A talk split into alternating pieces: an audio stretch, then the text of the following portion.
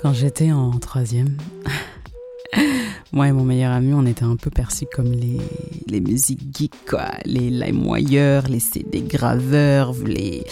À une époque que euh, les personnes de moins de 20 ans euh, n'ont pas connu euh, autant des jupes culottes. j'étais cool à l'école, mais j'étais littéralement cool. Hein. Enfin, j'étais une bolo school, quoi. Vous voyez, vous voyez les bolos school. Voilà, c'était moi ça. Et en fait, on était invités à manger une tarte à la rhubarbe euh, chez euh, une fille de l'école, on va l'appeler euh, copine. Et elle voulait grave nous faire découvrir un nouvel artiste parce que je répète, on était perçus comme les personnes qui se baladaient avec les baladeurs CD, pochette Sergio Tacchini. tu connais. Bref. Donc du coup, un mercredi après-midi, voilà, on a pris notre petit bus, trois stations hein, parce qu'on va pas trop loin, et voilà, on est, on allait chez copine. Et écoutez ce qu'elle nous dit.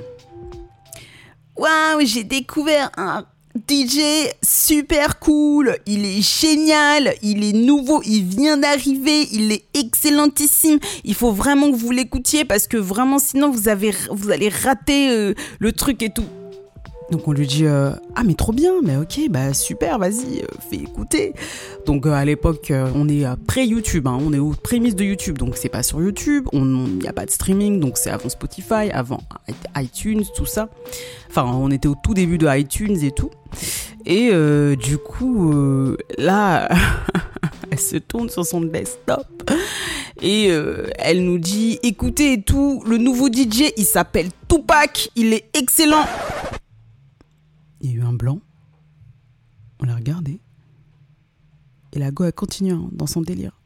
Copine, elle dit Ouais, donc euh, génial, j'espère que je pourrai aller à un de ses concerts et tout, parce que franchement, c'est de la balle. donc forcément, nous, on commence à rigoler comme des truies. Laissez-moi trouver un rire un peu 2000. Voilà, ça c'est un rire euh, des années 2000. Et donc on commence à rigoler, on lui dit mais Tupac il est mort en fait et c'est pas un DJ. Qu'est-ce que tu racontes copine? Et donc elle nous dit hein? Quoi? Hein? Mais, mais, mais non, enfin, je vous dis que. Mais non, enfin. On lui dit non, non, il, il, est décédé. Euh, non, non, en fait, euh, bref. ah là là là là. Lauren the Storyteller. Bonjour, bonsoir. merci d'écouter ce nouvel épisode de Lauren Radio. J'espère que vous appréciez mes capacités de storytelling. C'est pour vous mettre dans l'ambiance en fait. Et en fait, euh, c'est pour parler un peu des Grammy et du temps de l'artiste parce que ça m'a mené à une réflexion plus ou moins intéressante. C'est un podcast un peu freestylé. Enfin, vous connaissez maintenant. Alors, on se met à l'aise. En attendant, je voulais revenir très rapidement euh, sur les Grammys en fait, euh, et euh, toutes les questions, toutes les problématiques, toutes les... Euh, mais bon, moi, de mon point de vue, de, de personne qui crée aussi. Alors, trop cool de revoir Tracy Chapman. franchement, grosse, grosse, grosse surprise avec un classique intemporel, Fast Car. Je pense que cette année, c'était la meilleure cérémonie, pas uniquement parce qu'elle était là, mais ça faisait un peu cerise sur le gâteau en fait. C'est-à-dire qu'on avait un mélange de genres, un mélange de générations. Et, euh, et puis c'est la soirée où les femmes ont brillé et, les femmes noires hein, beaucoup aussi en fait. Donc euh, trop cool de la voir là. Avec les cheveux grisonnants là, génial. Victoria Monet, enfin la consécration. Euh, super bien habillée, robe Golden Bronze, euh, Versace euh, Make-up euh, Golden Bronze, fait par un make-up artiste qui s'appelle Alexander Echeverry avec un chestnut lip liner de MAC, hein, le, fameux chestnut lip liner hein, que tout le monde a, que tout le monde connaît, je dois en avoir trois, de tailles différentes bien sûr, et un lipstick maximal. Voilà, donc un look très 90s, glam, pas très compliqué à aborder, donc trop bien. Victoria Monet en fait donc je euh, je reviens pas sur le succès qu'elle a eu cette année hein, euh, avec euh, Jaguar 2, Jaguar 1, la petite tournée sold out à laquelle je n'ai pas pu assister, le meet and greet que j'ai raté et, et, bien sûr sa carrière de, songwriter, hein, d'auteur-compositrice sur ces 10-15 dernières années. En fait, j'avais écouté un podcast où elle était interviewée pour celles et ceux, pour celles que ça intéresse. C'est un podcast qui s'appelle And the Writer Is, où euh, en fait elle expliquait sa stratégie qui est une stratégie qui est intéressante si vous êtes artiste vous aussi, euh, que ce soit chanteur ou autre hein, d'ailleurs, je m'explique. En fait, euh, elle dit tout simplement que quand elle est arrivée euh, à Hollywood, bon, il s'est passé plein de choses. Hein. Je ne vais pas vous faire une bio euh, de sa vie, hein. vous pouvez aller voir sur YouTube. Mais euh, elle devait d'abord être signée dans un girls group, puis ça n'a pas marché, puis elle s'est retrouvée toute seule, puis elle a fait une rencontre super décisive où le gars lui a demandé de, lui faire écouter une chanson, une chanson qui n'était pas top d'après ce qu'elle dit. Hein. Je ne l'ai pas écoutée, mais déjà, rien que le titre, c'était un truc super bateau, méga généraliste. Enfin, ça, c'est quand tu débutes tes premières chansons et tu sais pas trop ce que tu fais, quoi. Voilà, c'est super général. Voilà. Et puis, à la suite de ça, en fait, elle explique qu'elle s'est dit, bon, ok, euh, là, rien ne fonctionne.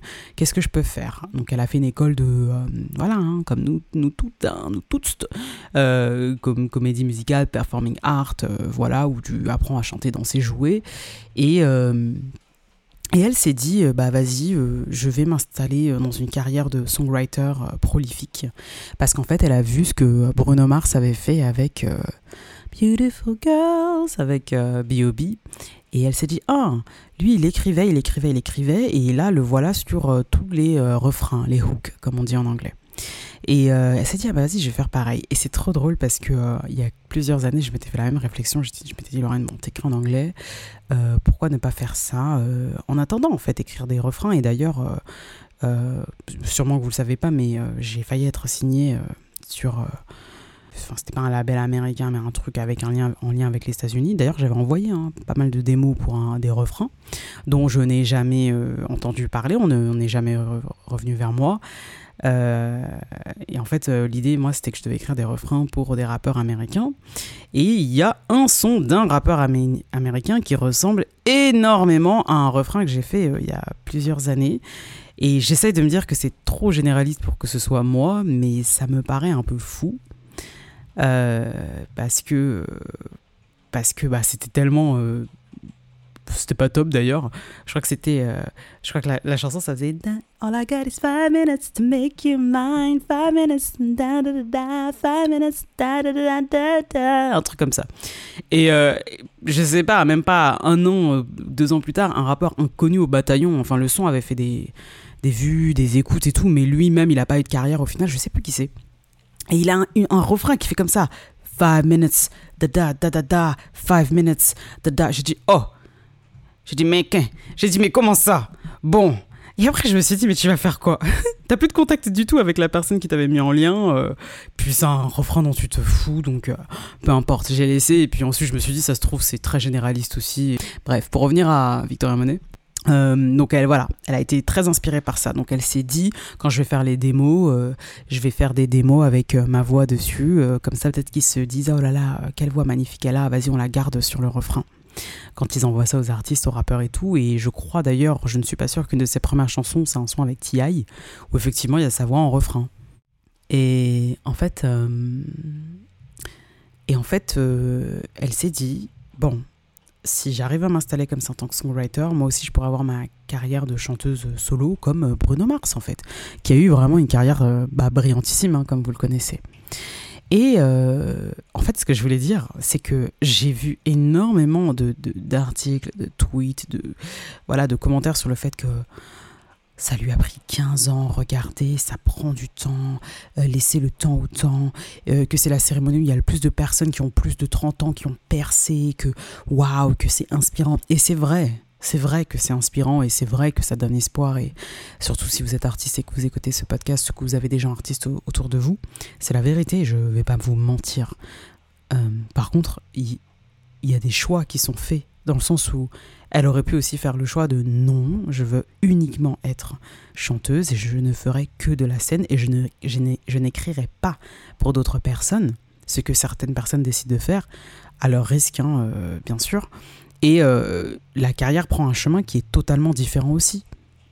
Parce que dans tous les cas, pendant cette période, elle n'a pas fait que écrire. Elle a sorti beaucoup de musique, beaucoup de mixtapes, euh, que bien sûr, elle a, elle a pu financer grâce à, au, à, sa, à l'argent qu'elle a fait en tant que songwriter, auteur-compositrice. Ceci dit, ce n'est pas si évident que ça de gagner sa vie en tant qu'auteur-compositeur, en fait. Il y a une interview de The Dream que j'adore où il dit que un de ses premiers crédits, je crois, hein, c'est Me Against the Music de Britney Spears. Donc euh, pour les fans de Britney, In the Zone, All my people on the ground, grab a partner, take it down. Je parle de ce son-là qu'elle a fait avec euh, Madonna. Et il me semble que c'est là-dessus, je suis pas sûr, j'irai revérifier, mais bon, dans tous les cas, c'est un de ces sons-là de Britney. Et, euh, et, il explique qu'il a écrit quasiment ouais, toute la chanson.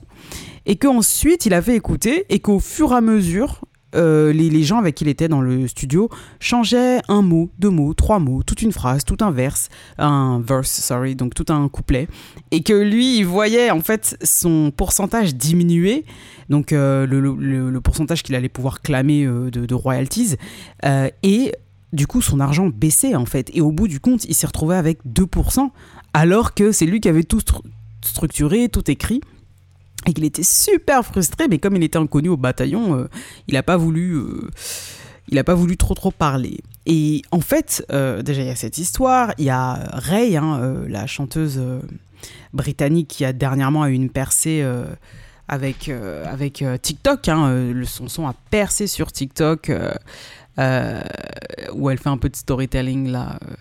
J'ai oublié le nom du son, attendez, excusez-moi.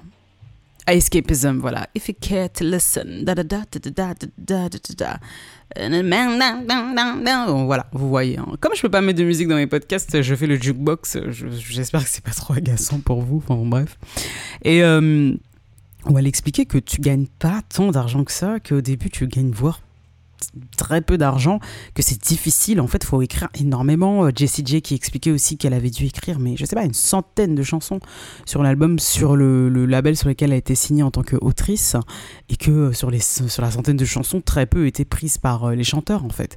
C'est vraiment, vraiment au petit bonheur la chance. Donc c'est aussi un choix d'être songwriter-auteur, parce qu'il y a aussi des carrières indépendantes qui sont mais florissantes, des gens qu'on ne connaît pas du tout dans le mainstream, qui réussissent super bien. Il y a deux filles noires, les Nova Twins, qui font de la musique euh, black metal.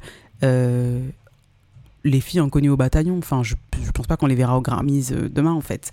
Et, elles réussissent super bien. Il y a plein de, femmes artistes qui ont des carrières indépendantes sur des années, des années géniales. Donc oui, tu n'auras pas la reconnaissance d'une industrie mais tu auras la reconnaissance de tes pairs.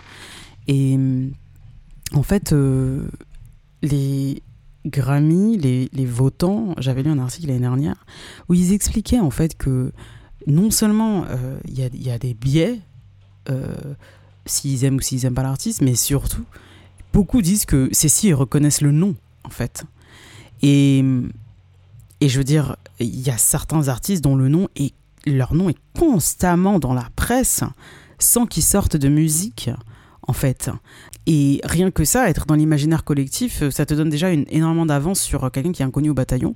En plus du fait que les votants, euh, c'est, ce sont des prix de corporation en fait. Donc littéralement, euh, ce sont des, les gens avec qui tu travailles, euh, c'est pas juste des musiciens.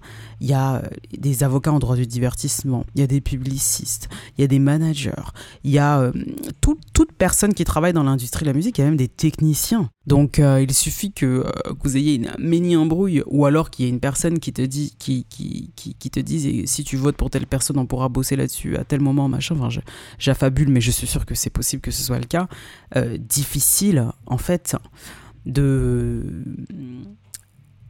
de, de, passer outre ou de penser qu'à ses choix personnels ou alors d'écouter tous les albums. Il y a énormément d'albums à écouter.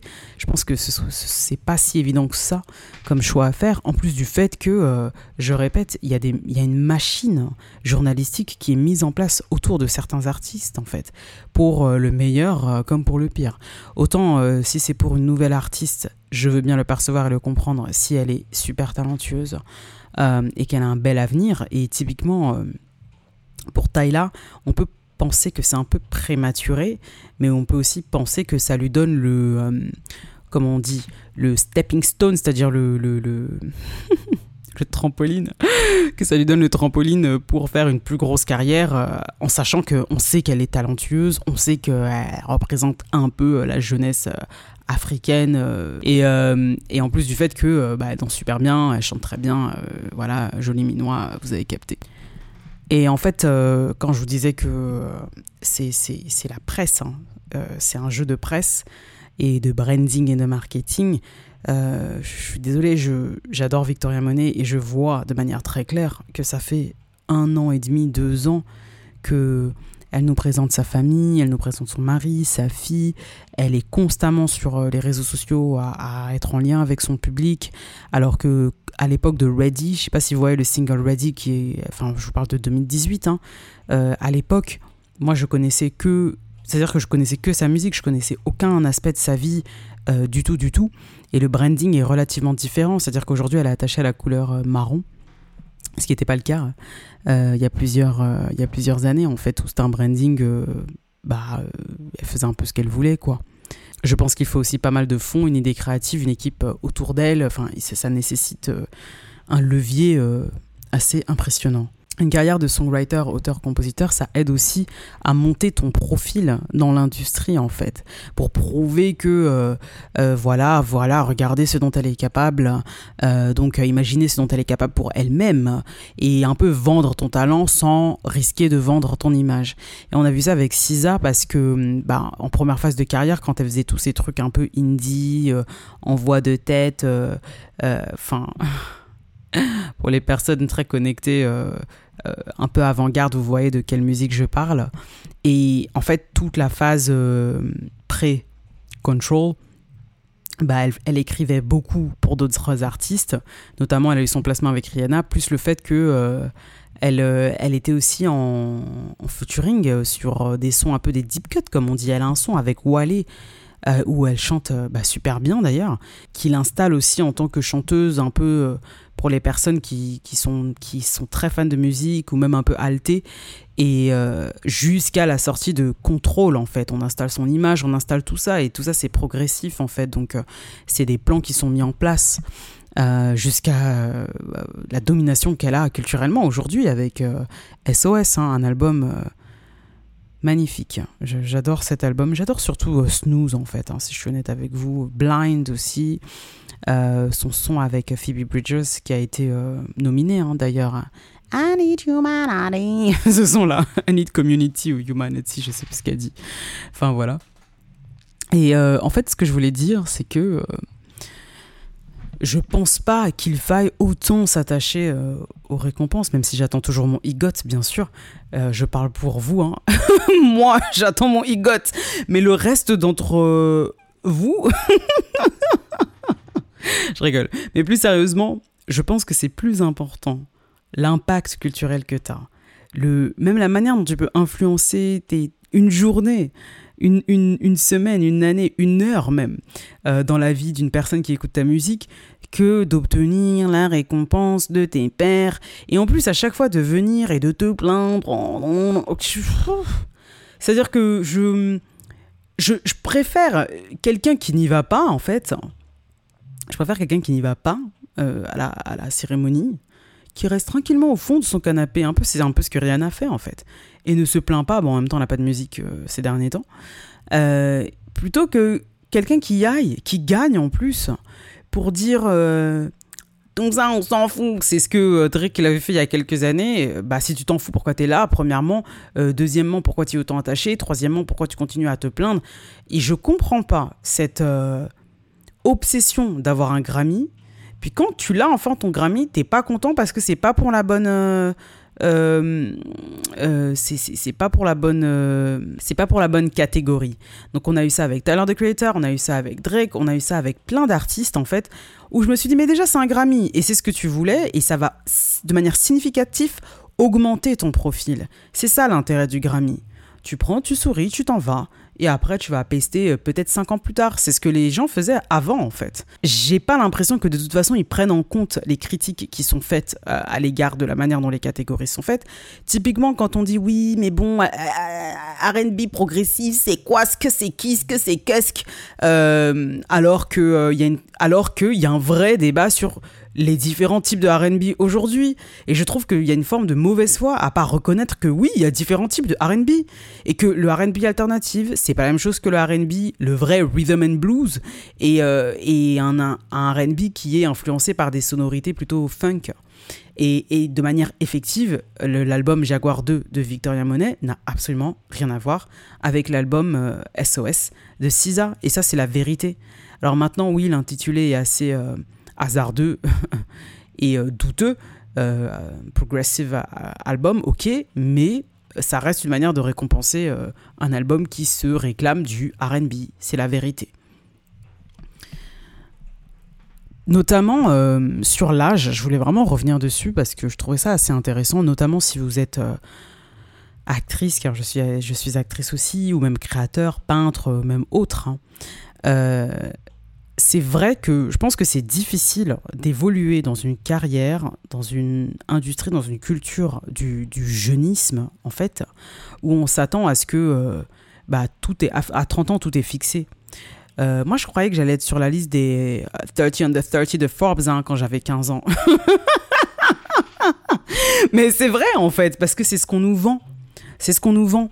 Et que waouh, c'est impressionnant. Et waouh, qu'est-ce que tu as fait à, l'âge de 20 ans? Et waouh, quand on regarde même les carrières d'acteurs, de, euh, Leonardo DiCaprio, euh, euh, même Zendaya ou les Kiki Palmer, et on se dit waouh, tout ce qu'ils ont fait, waouh, que peut-être potentiellement si, si, tu es artiste, tu aimerais être à cette place ou être, être même, comment il s'appelle euh, Olivier Roustin, en fait, qui, qui, est arrivé à la tête de, de Balmain en étant super, super jeune, en fait. Et forcément, ça donne des, de, de, de, l'espoir, de l'inspiration, et de se dire, oh là là, je, je suis plus vieux, plus vieille que, que ces personnes-là, euh, que dois-je faire? Est-ce que je suis dans la bonne direction, etc. Tout en sachant qu'il y a des gens qui n'en ont rien à foutre, parce qu'ils font pas ça pour ça, en fait. Et c'est ça que je voulais dire. C'est que je pense que c'est quand même plus intéressant de prendre son temps dans la création artistique, ou même la création d'une œuvre, hein, même si elle n'est pas artistique, euh, de, raffiner sa pensée critique, de se nourrir de plusieurs inspirations, de, connaître la vie, le monde, de, vivre euh, des émotions différentes, des moments différents, d'avoir des souvenirs, et d'avoir en fait une espèce de vase, de puits, de de, de, de, choses, euh, ouais, de ressources, hein, je dirais en fait, hein, euh, que l'on puisse utiliser euh, afin de créer son art. Je pense qu'il y a beaucoup d'artistes qui, oui, ils créent de l'art, mais ils ont absolument rien à dire. Et je parle parle pas forcément de réflexion politique, hein, même si c'est intéressant, mais juste, c'est juste du vent. Et je, j'attends pas d'être en boîte et d'entendre. et d'entendre du zouk politique, même si ce serait super cool. Ça fait des années que j'en parle en plus. Mais, euh, mais voilà, j'attends pas d'entendre euh, activisme pour les prolétaires, un climat délétère, bon, momoclate, vice, momoclate, grève et destruction, fais pas le malin, 49-3, demain matin, on va t'attraper. Euh, je... J'attends pas d'être en boîte et d'entendre ça. Pardon?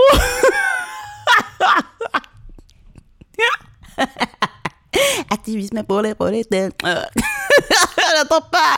J'attends pas d'être en boîte et, d'entendre ça, même si je vais, je vais plus vraiment en boîte en fait d'ailleurs. Mais c'est que même au niveau d'une, d'une, d'une good vibes, bonne vibes, euh, des fois c'est pas très bien écrit non plus, ou alors c'est pas super euh, mélodieux, ou euh, enfin bon bref, il y a, y a plein de choses à dire, je vais pas rentrer dans les détails sur ce podcast en fait. Je pense que c'est plus intéressant de nourrir son intérieur, sa pensée, de raffiner sa plume, de raffiner plein de choses. Surtout si on n'a pas eu l'occasion de faire ça en étant jeune, en fait.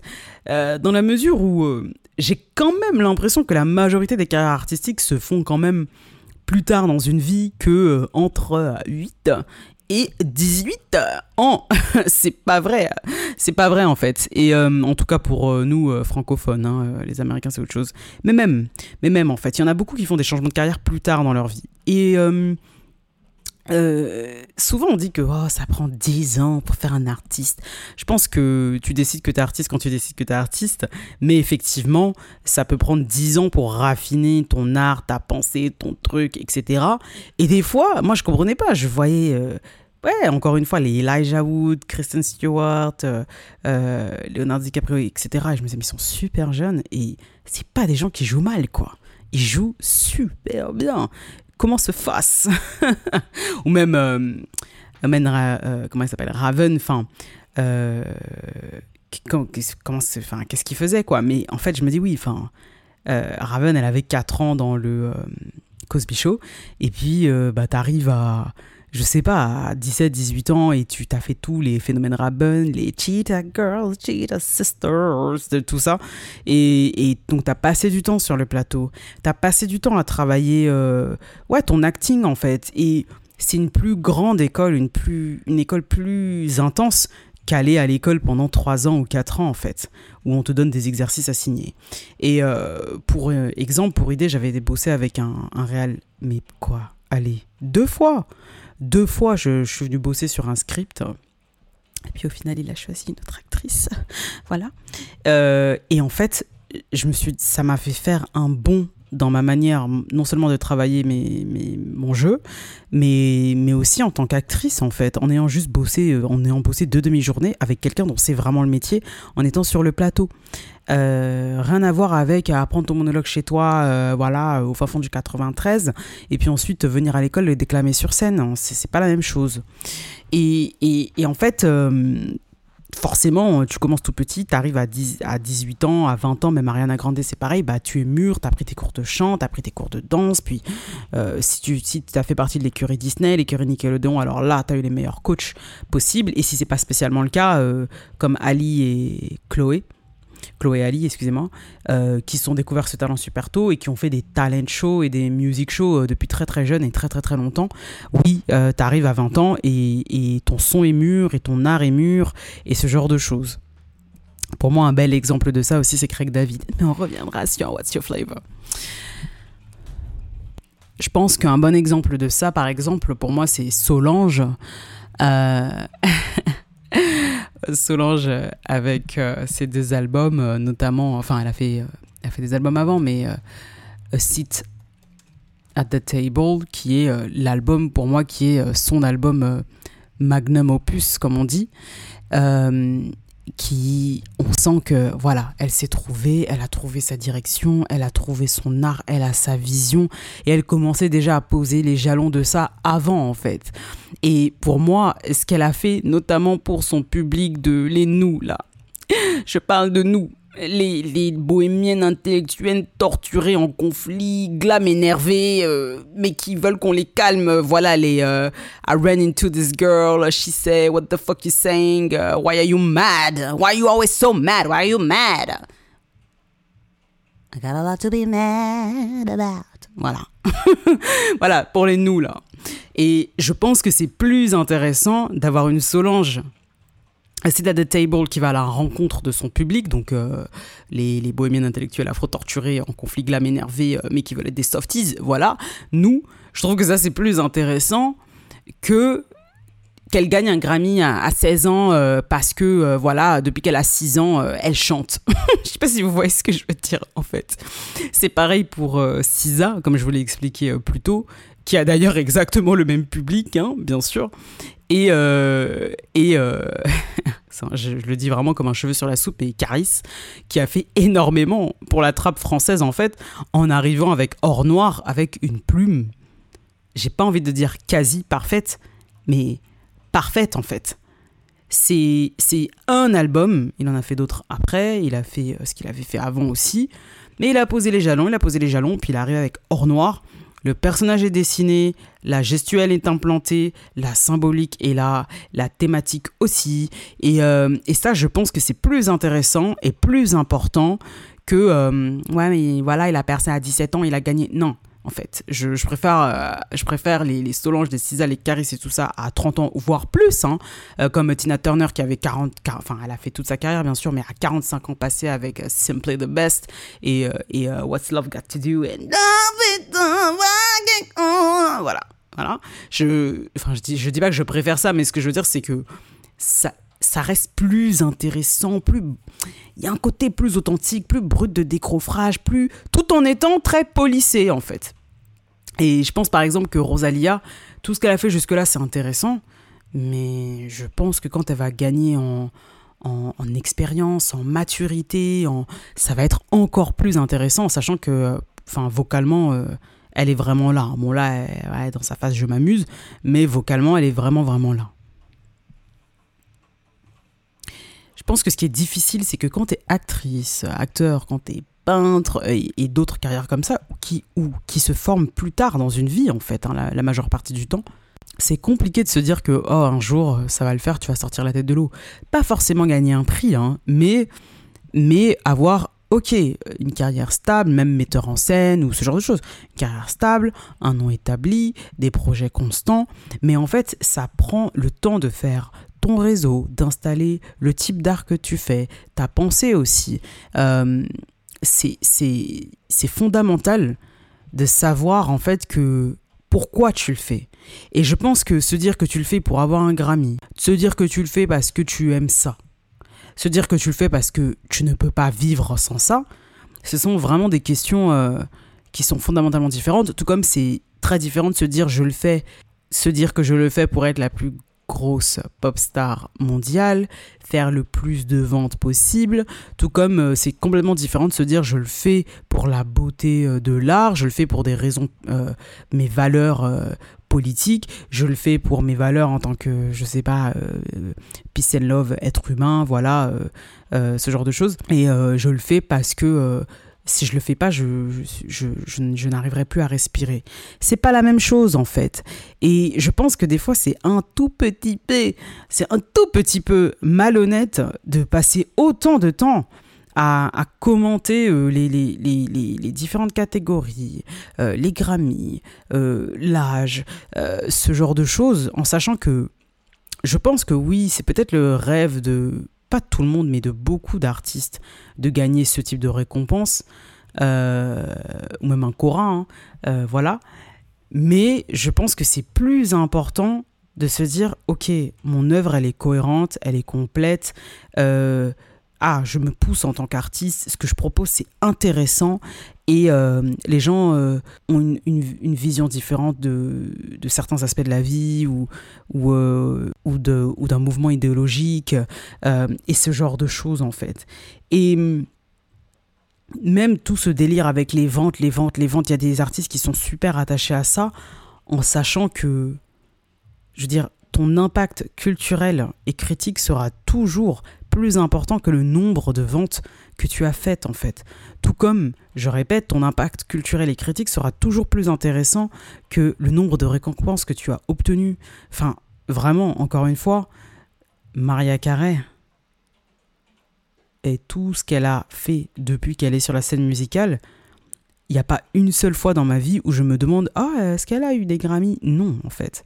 Et c'est pareil pour un acteur ou une actrice qui est excellent ou excellente, même si qui est un peu moins connu du public. Bah, je cherche pas vraiment à savoir s'il a eu certaines récompenses. Par contre, ce qui m'intéresse, c'est de savoir comment son jeu m'a impacté. Euh, excusez-moi, c'est pas français impacté. Start-upper Excusez-moi. Euh, c'est euh, comment, comment ça m'a influencé. influencé, influencé, excusez-moi. Et euh, pour ceux qui n'ont pas compris, c'est une référence à Roth Starfucker en fait. Voilà. je, ferai un épisode sur Roth. T'as fait l'évaluation à 500 E